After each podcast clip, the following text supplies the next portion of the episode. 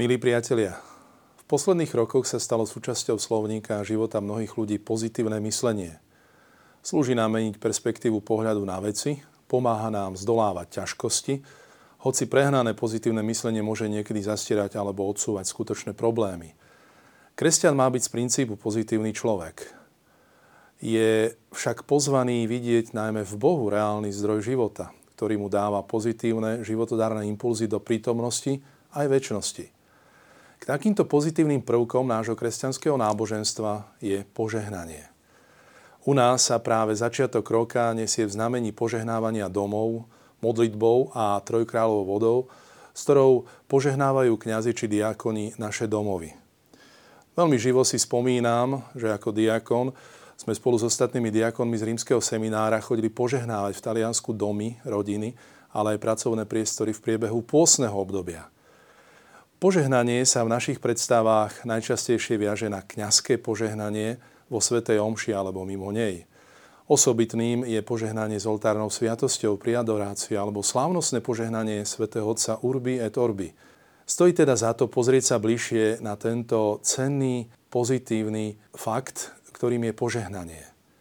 Povedzme si viac o dynamike požehnania, ktoré zostupuje od pána ako Božia priazeň a milosť ale tiež vystupuje od nás ako zvelebovanie či žehnanie pána v podobe dobrorečenia, chvál a ďakovania. Myslím si, že hĺbšie pochopenie biblického pojmu požehnania v písme zostáva trvalým východiskom pre jeho lepšie porozumenie a používanie aj v dnešných časoch.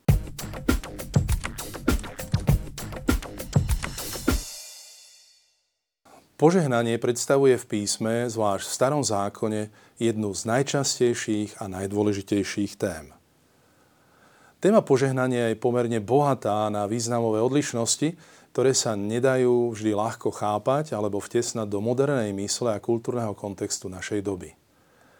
Téma požehnania najväčšmi rezonuje v prvej knihe Biblie o začiatkoch knihe Genesis. V hebrejskom texte Starého zákona sa vyskytuje sloveso barach, požehnávať v obmenách až 330 krát. Ráta sa sem aj známy výraz baruch požehnaný. Pričom len v knihe Genesis nájdeme sloveso barach až 73 krát. Hebrejské podstatné meno Beracha, požehnanie, je použité celkovo 72 krát. V prvej biblickej knihe až 16 krát. Kniha Genesis teda obsahuje takmer jednu štvrtinu výrazov hebrejského kmeňa Barach. A môžeme povedať, že kniha Genesis je knihou o príbehu požehnania, ktoré sa šíri cez patriarchov od počiatku sveta. Keď sa bližšie pozrieme na podstatné meno požehnanie, Beracha označuje sa ním v bežnom použití dar alebo medziludský vzťah. Dary, ktoré prináša napríklad Jakub Ezaovi, sú označené ako Beracha, alebo dary, ktoré prináša Abigail Dávidovi a podobne. Tieto majú častokrát spečatiť dohodu a mier. Sloveso požehnať, respektíve žehnať po hebrejský barách, má široký významový rozsah. Od priania okolo idúcemu cez formálnu zdvorilosť až k darom Božej priazne. Najčastejšie žehná Boh. Jeho požehnanie je životodárne a týka sa len väčšinou živých tvorov. Trpné príčastie požehnaný Baruch sa spomína, ako bolo povedané v textoch Starého zákona až 96 krát. Zazníva v typických biblických požehnaniach, napríklad v knihe Rúd 2.19, nech je požehnaný človek, ktorý sa stará o teba. Nie je to teda len prianie, ale nadšené zvolanie človeka tvárou v tvár Božej priazni a štedrosti. Podobne volá Alžbeta, požehnaná si medzi ženami a požehnaný je plod tvojho života. Požehnanie teda je slovo a dar zároveň. Je, môžeme povedať, dobrorečením, čo vystižne vyjadruje novozákonný grecký výraz pre požehnanie, ktoré nájdeme aj v preklade samozrejme starého zákona v Septuaginte. Tam sa povie dobrorečenie pojmom evlogia. A takisto to preberá aj latinčina, ktorá pomenúva požehnanie ako benedikcio, odvodené od slovesa benedíre, dobre hovoriť. Teda aj v gréckom, aj latinskom pojme je dôraz na slovo, ktoré je vyrieknuté. Náš slovenský výraz požehnanie počiarkuje skôr gesto pri žehnaní a vychádza zo slovesa žehnať. Sloveso žehnať pochádza z nemeckého slovesa segnen, a to zase z latinského slovesa signare, poznačovať znakom kríža väčšinou, ktorý teda bol pri požehnaní robený. Toto slovo z Nemčiny prešlo do nášho staroslovenského jazyka a stalo sa jeho súčasťou.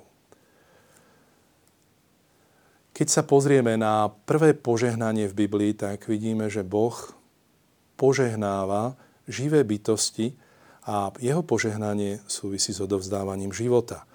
Požehnal vtáky a ryby slovami plotia, množte sa, naplňte morské vody, aj vtáctvo nech sa rozmnožuje na zemi. Ďalším slovom požehnania je požehnanie pri človeku, ktorého Boh stvoril na Boží obraz.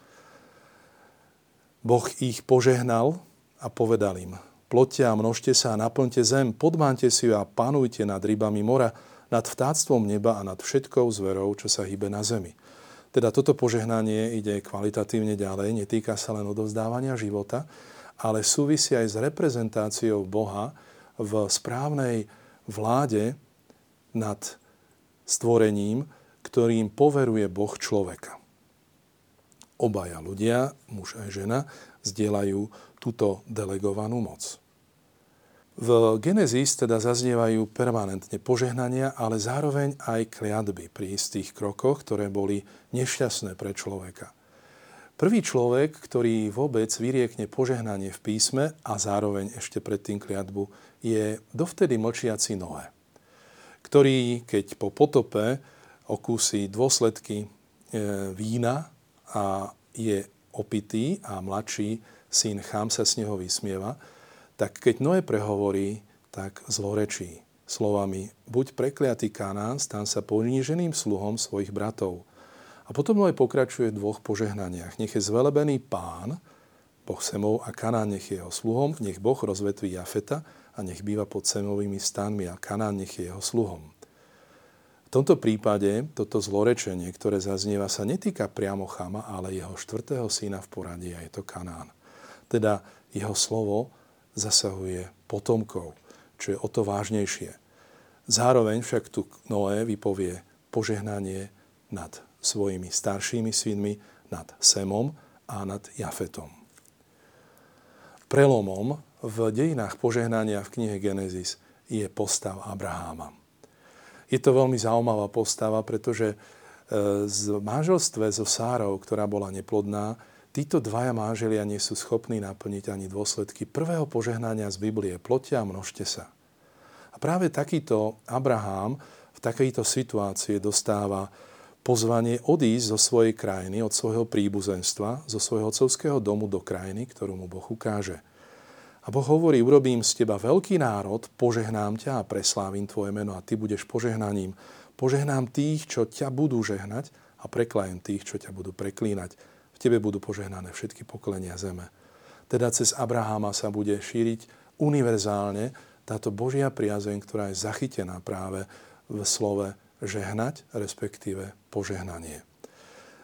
Po poslednej skúške Abraháma, ktorá je najťažšia, keď mal obetovať svojho syna Izáka, tiež potom, ako mu Boh druhýkrát daruje v podstate jeho syna Izáka, zaznieva tiež formula požehnania v rozvinutej forme v 22. kapitole knihy Genesis.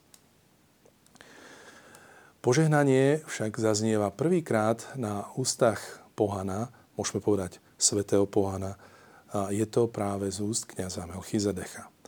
A opäť to súvisí s Abrahámom, ktorý bude požehnaný dokonca aj cez tohto pohanského kniaza, ktorý však verí v toho istého Boha ako on. Práve tento salenský král Melchizedech vychádza v ústrety s chlebom a vínom Abrahamovi oproti.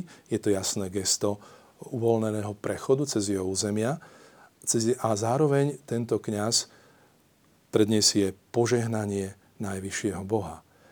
Požehnal Abrahama takto.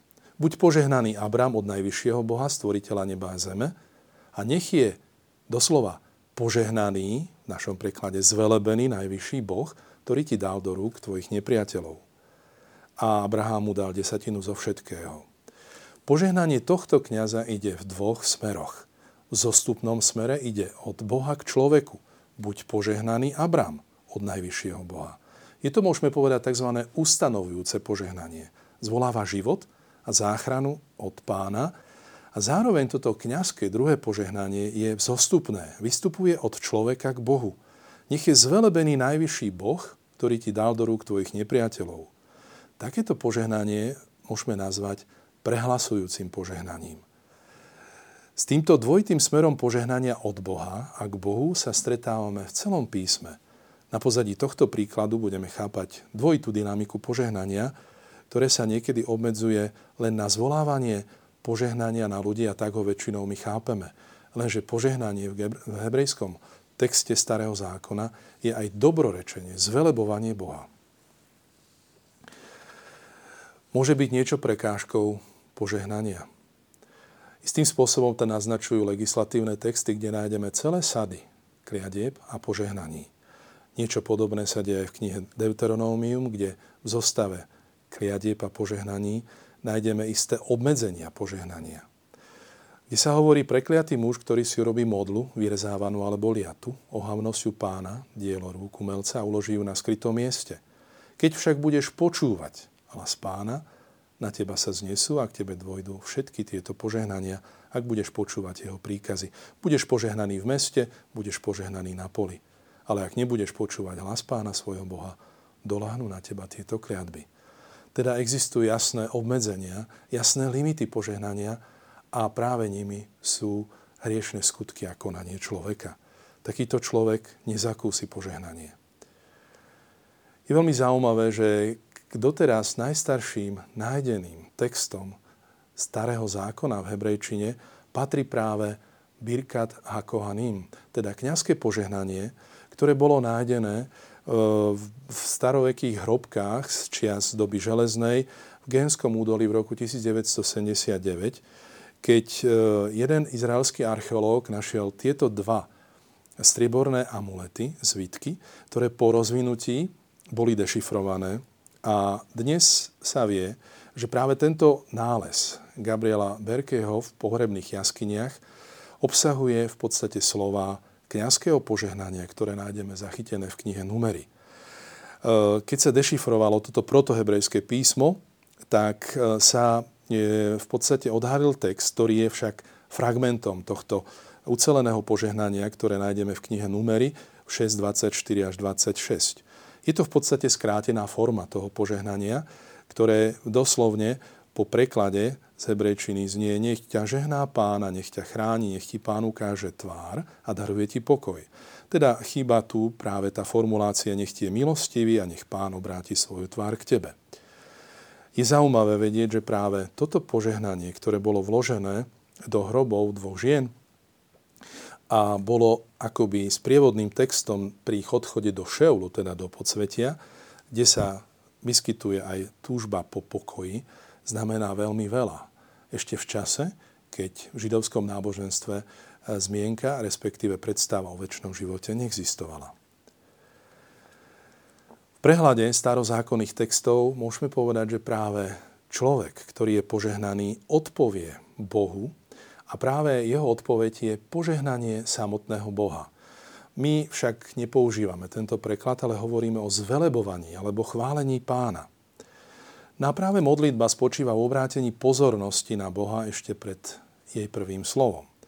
Je to určitá komunikácia s Bohom a v modlitbe práve veriaci spomína na svojho Boha.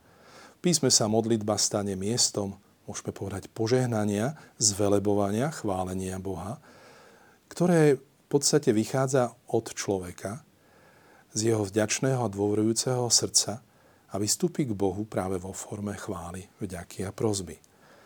Práve v žalmoch, respektíve na iných miestach, v istých zvolaniach postav, dokonca aj pohanských, nájdeme práve tieto požehnanie, tieto chváloreči, respektíve chvály. V žalme 145 budem ťa velebiť každý deň, teda požehnávať a Tvoje meno chváliť navždy a na veky. V Mezopotámii Abrahamov sluha ďakuje dobrorečením, nech je zvelebený pán, teda požehnaný pán, Boh môjho otca Abraháma, ktorý neodňal môjmu pánovi svoju láskavosť a vernosť. Napríklad kráľovná, ktorá zo Sáby príde obdivovať múdrosť a bohatstvo Šalamúna, tiež vyriekne veľmi podobné požehnanie. Dobrorečiť pánovi, respektíve velebiť ho, je vlastný pôvodný štýl modlitby izraelského ľudu. Ak sa v žalmoch nachádza celý rad ľudských postojov a pocitov, tak práve postoj dobrorečenia prevláda nad všetkými ostatnými a dodáva knihe žalmov mimoriadný zvláštny tón. V posledných storočiach pred Kristom sa takmer každá židovská modlitba mení na dobrorečenie Bohu. Príkladom toho je úžasná kniha Tobiáš, ktorú nájdeme popredkávanú množstvom požehnaní, teda zvelebovaní Boha zo strany či už Tobiho, Tobiáša alebo Sáry. Dokonca aj Rafael, ktorý pri rozlúčke s ochraňovaným Tobiášom e, odchádza, tak e, vyriekne toto zvelebovanie, nech je zvelebený Boh, nech je zvelebené jeho veľké meno, nech sú zvelebení všetci jeho svätí anieli. Zároveň v judaizme v období druhého chrámu sa začína presadzovať istá prax požehnávania jedla. Veci a pozemské dobrá sú totižto znakom Božieho požehnania pre človeka a človek práve pri konzumácii týchto darov, respektíve používaní týchto vecí, Bohu dobrorečí chváli ho. Veci ako chlieb, víno, ovocie, plody zeme a ľudskej práce nemusíme v skutku požehnávať, veď oni same sú už dobrodením, požehnaním, keďže Boh všetko, čo stvoril, je dobré a úprava darov a akákoľvek práce je akoby pokračovaním a završením jeho stvorenia. Človek má teda skôr dobrorečiť Bohu a vzdávať vďaky za všetky poskytnuté dary, aby nezneužil svoje postavenie a nepokladal sa za pána zeme. Kto užíva veci tohto sveta bez dobroročenia Bohu, dáva zlý príklad druhým. Hovorí Talmud výrokom, ktorý nájdeme v istom traktáte. Teda dobrorečenie nad chlebom, nad jedlom je veľmi typické a preberá ho aj prax kresťanov neskôr.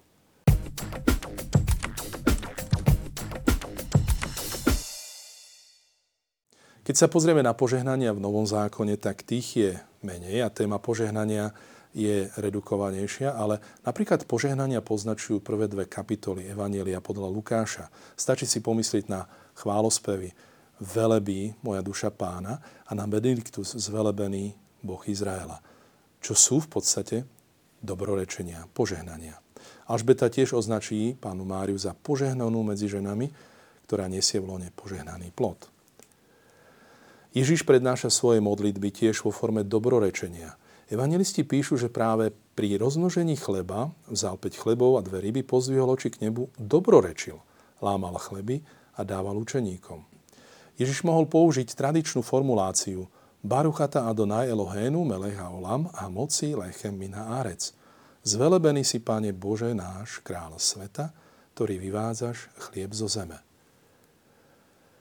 Ježiš podobne aj pri poslednej večeri dobrorečil nad chlebom a nad kalichom vína.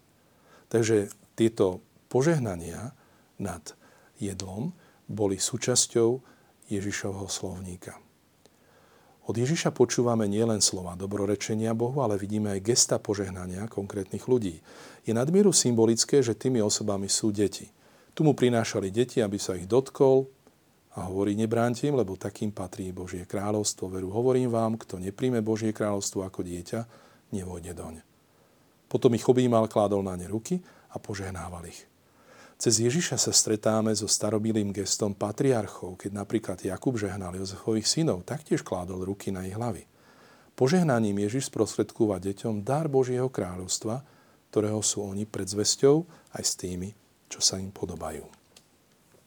Dokonca po zmrtvých stane vidíme Ježiša, ktorý sa slávnostne rozlúčil so svojimi učeníkmi gestom požehnania. Lukáš 24. kapitole hovorí, potom ich vyviedol von až k Betánii, zdvihol ruky a požehnal ich. Ako ich žehnal, vzdialil sa od nich a vznášal sa do neba. S Ježišom je požehnanie viac ako len jednoduchá modlitba príhovoru. Jeho gesto a slovo požehnania sú akoby novou realitou. V Ježišovi sa završuje to definitívne požehnanie, ktoré církev po prijatí ducha šíri po celom svete. Práve v liste Efezanom v prvej kapitole zaznie hymnus chváli na Krista a zároveň nová pieseň chváli Bohu, ktorý je prameňom všetkého požehnania, ktoré získavame najmä v Kristovi. Znie tu veľmi dôležitá veta, nech je zvelebený Boh a Otec nášho Pána Ježiša Krista, ktorý nás v Kristovi požehnal všetkým nebeským duchovným požehnaním. Pre kresťana je teda najväčším požehnaním Kristus.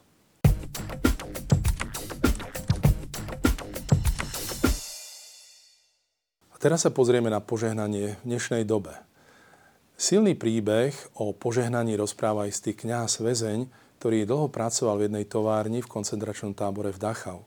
Jedného dňa ho účtovník tábora požiadal, aby mu prišiel posvetiť novozriadený byt a jeho rodinu. Kňaz hovorí, stál som tam ako ubohý väzeň v páskovom oblečení väzňov. Nikdy som nedvíhal ruky k požehnaniu s takým dojatím ako vtedy. Hoci som bol už dlhé roky poznačený pečaťou vyvrhela, bol som stále kňazom. Požiadali ma, aby som daroval to jediné, čo som vtedy mohol darovať, svoje požehnanie. Stáva sa, že niekedy ľudia žiadajú o požehnanie rôzneho druhu, niekedy aj na základe poverčivosti. Inde sa však pomaly prax žehnania akoby úplne vytráca, možno z lahostajnosti alebo pod vplyvom agnostickej mentality. Už Charles Peggy povedal, že desivý nedostatok posvetnosti je hlbokým znakom moderného sveta. Možno to vidieť v každej oblasti života, osobitne v umení, literatúre a každodennom jazyku. Mnohí ľudia dneška nepotrebujú Boha ani Božích priateľov, svetých, aby ich žiadali o pomoc a požehnanie.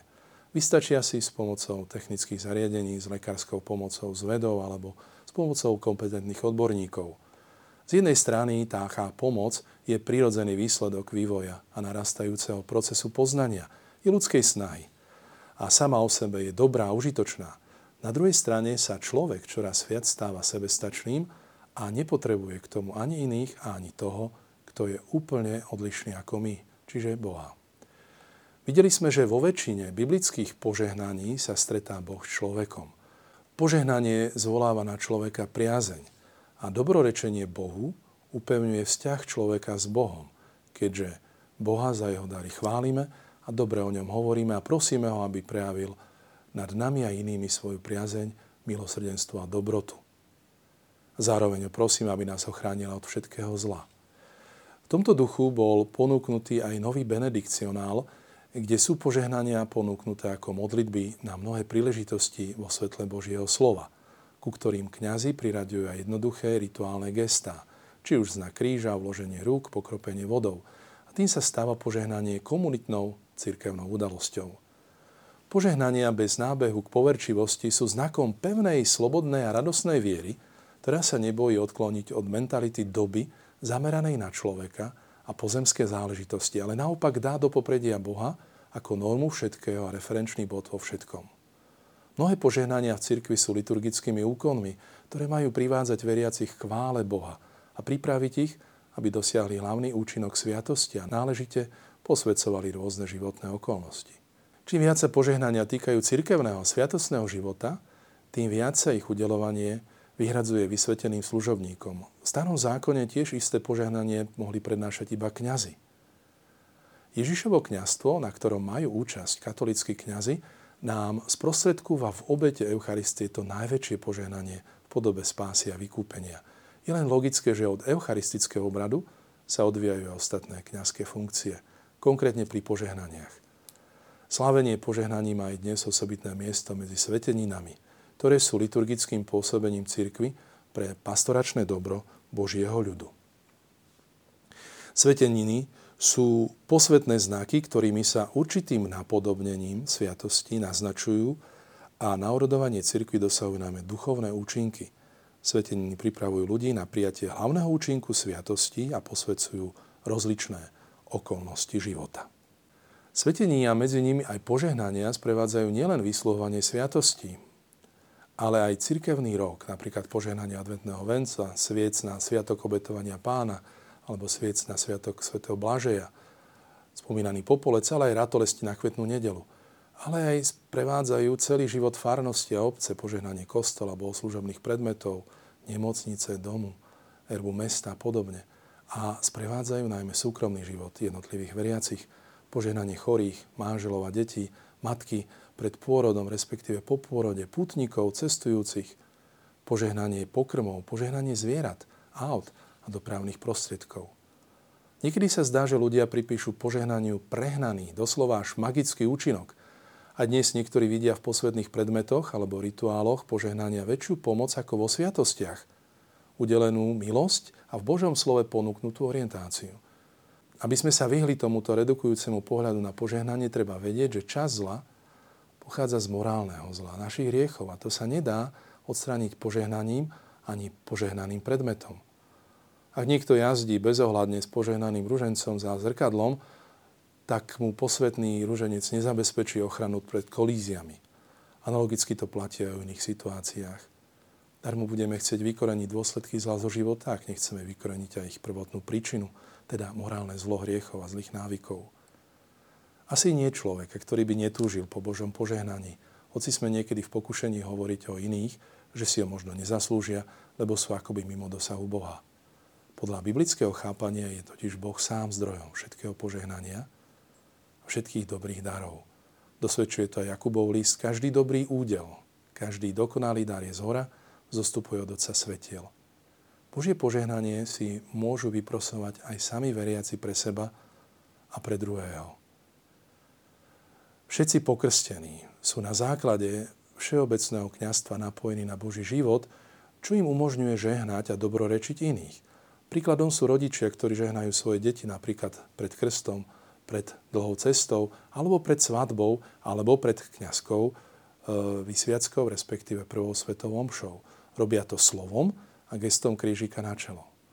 V byzantskom umení vidíme často, najmä v bazilíkach žehnajúceho Ježiša, čo by mohlo po vzore učeníkov aj nás vyvolávať trvalý postoj dobrorečenia Ježišovi a iným. My, kresťania, máme úžasnú milosť stať sa ľuďmi dobra, ktorí vzývajú Božie požehnanie na iných. Žehnanie vo forme dobrorečenia iným je Ježišom požadovaný konkrétny prejav.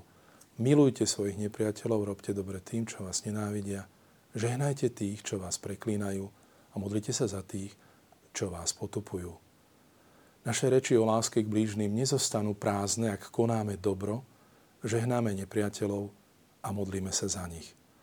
Dnes, keď sa naše slová znehodnocujú a ľudia sú čím viac banálni až vulgárni v rečiach, máme my, kresťania, svoj slovník zvlášť obohatiť o žehnanie, dobrorečenie iným. Svetý Pavol nám hovorí, žehnajte tých, čo vás prenasledujú, žehnajte a nepreklínajte. Teda dobrorečte im. Máme dobre hovoriť o iných a zvolávať dobre od pána na tých, čo prenasledujú pána v nás, kresťanoch. Kresťan má teda šancu byť novým človekom s novou mentalitou, ktorá neodporuje zlému, ale provokuje iných novým postojom. Prvý Petrov list spája žehnanie dokonca s väčšnou odmenou. Žehnajte, lebo ste povolaní, aby ste dostali dedičstvo požehnania. Ďakujem vám, milí priatelia, za pozornosť a teším sa na budúce stretnutie s vami.